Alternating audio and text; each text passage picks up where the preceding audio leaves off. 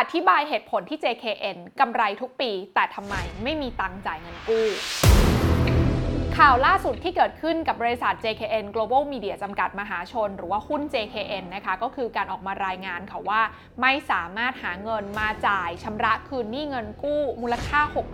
609 ล้านบาท ได้ครบเต็มจำนวน ซึ่งเรื่องนี้นะคะก็ทำให้ราคาหุ้นของ JKN ในวันที่มีการประกาศข่าวนี้ออกมาเนี่ยนะคะ ปรับตัวลดลงมา 28%มูลค่ากิจการหายไป 700 ล้านบาทภายในวันเดียวคำถามก็คือเราเห็น JKN เนี่ยกำไรทุกปีมาแบบนี้ แต่ทำไมตอนนี้ถึงไม่มีเงินมาจ่ายคืนเงินกู้ ลงทุนแมนจะเล่าให้ฟัง ขอต้อนรับเข้าสู่รายการลงทุนแมนจะเล่าให้ฟัง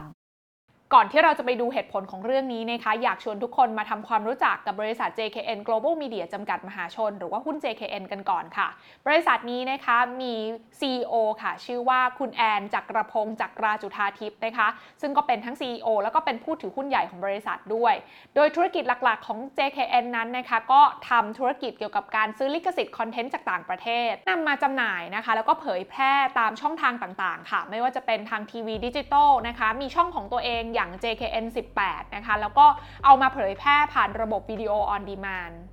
โดยประเทศหลักๆนะคะที่ JKN เขาไปนำเข้าคอนเทนต์มาเนี่ยก็จะมีทั้งอย่างอินเดียนะคะฟิลิปปินส์อเมริกา เกาหลีใต้ แล้วก็จีน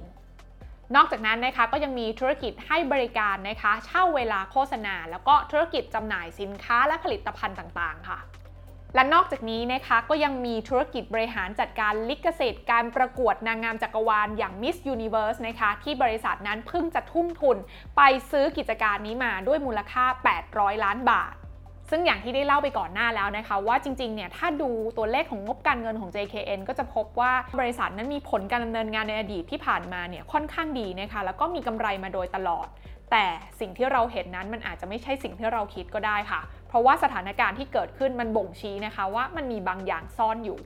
ด้วยธรรมชาติทางธุรกิจที่ JKN ทำอยู่ก็คือการซื้อขายคอนเทนต์นะคะ นั่นหมายความว่าการที่เขาจะมีคอนเทนต์มาขายได้เนี่ยเขาก็ต้องลงทุนไปซื้อคอนเทนต์เหล่านี้จากต่างประเทศเข้ามาถูกไหมคะ ซึ่งในแต่ละปีเนี่ยเม็ดเงินที่ต้องใช้ลงทุนในการซื้อคอนเทนต์ซื้อลิขสิทธิ์เหล่านี้เนี่ยก็ค่อนข้างสูงอยู่นะคะ ซึ่งพวกนี้เนี่ยก็ต้องใช้เงินก้อนประมาณนึงเลยถูกไหมคะ พอได้ลิขสิทธิ์ เหล่านี้เข้ามาแล้วเนี่ยนะคะ เวลาที่เขาจะมาลงบัญชีเนี่ยเขาจะลงอยู่ในรูปแบบของสินทรัพย์ที่ไม่มีตัวตน ซึ่งจะถือว่าเป็นสินทรัพย์ส่วนใหญ่ของ JKN เลยก็ว่าได้นะคะ ซึ่งสินทรัพย์ที่ไม่มีตัวตนตรงนี้เนี่ยนะคะ ก็คือบรรดาลิขสิทธิ์รายการ แล้วก็เครื่องหมายการค้าต่างๆ ค่ะ และแน่นอนนะคะว่าสินทรัพย์เหล่านี้เนี่ยเวลาซื้อเข้ามาแล้วเนี่ยนะคะ ถึงแม้ว่าจะเป็นการลงทุนเงินก้อนใหญ่ไปค่ะ แต่ก็ไม่สามารถเอามา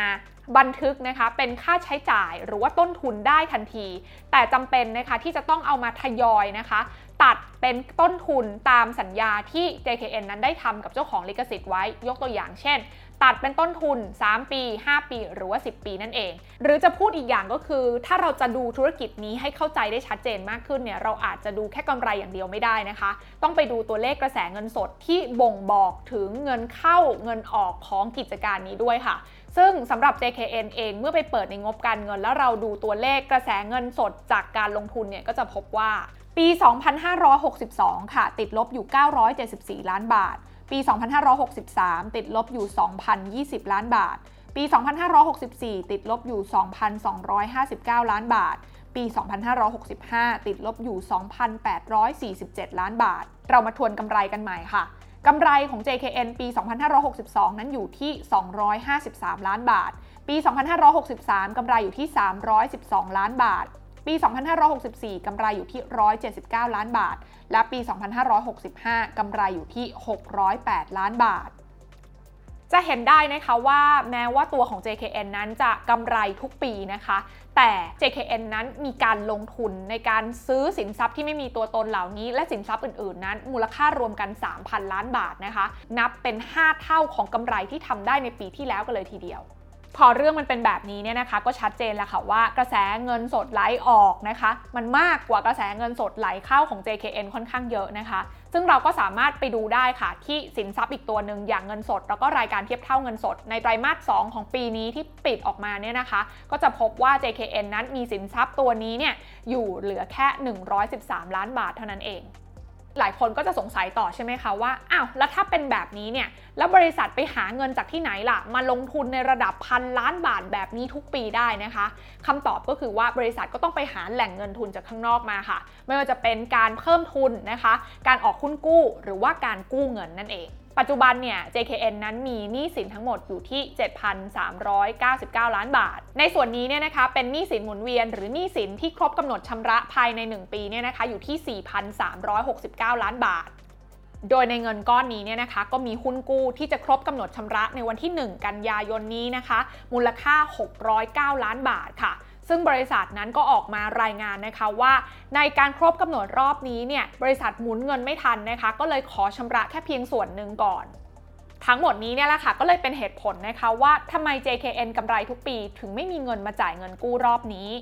ซึ่งเหตุการณ์ทั้งหมดที่เกิดขึ้นตรงนี้นะคะ ก็ต้องบอกว่าเป็นกรณีศึกษาที่ดีทีเดียวค่ะ ที่กำลังบอกนักลงทุนทุกคนนะคะว่า เรานั้นจะต้องเข้าใจธรรมชาติของธุรกิจนี้อย่างแท้จริงนะคะ เพราะว่าถึงแม้ว่าบริษัทนั้นจะทำกำไรได้ แต่อย่าลืมนะคะว่าเงินลงทุนที่บริษัทนั้นลงไปเนี่ยถือว่าเป็นก้อนใหญ่ แล้วก็ไม่ได้ถูกเอามาคิดคำนวณ เป็นต้นทุนทั้งก้อนในครั้งเดียวนะคะ แต่เป็นการทยอยตัดต้นทุนแบบนี้ ซึ่งมันจะส่งผลต่อสภาพคล่องของบริษัทมากทีเดียว ดังนั้นนะคะนอกจากเรื่องของกำไรแล้วเนี่ยอีกส่วนหนึ่งที่เรามองข้ามไม่ได้เลย ก็คือเรื่องของกระแสเงินสดนั่นเองค่ะ เพราะถ้าเมื่อไหร่นะคะบริษัทไม่สามารถบริหารกระแสเงินสดให้สมดุลได้เนี่ยเราต้องไปหาแหล่งเงินทุนจากภายนอก และถ้าวันไหนที่หาแหล่งเงินทุนจากภายนอกมาไม่ทันเมื่อไหร่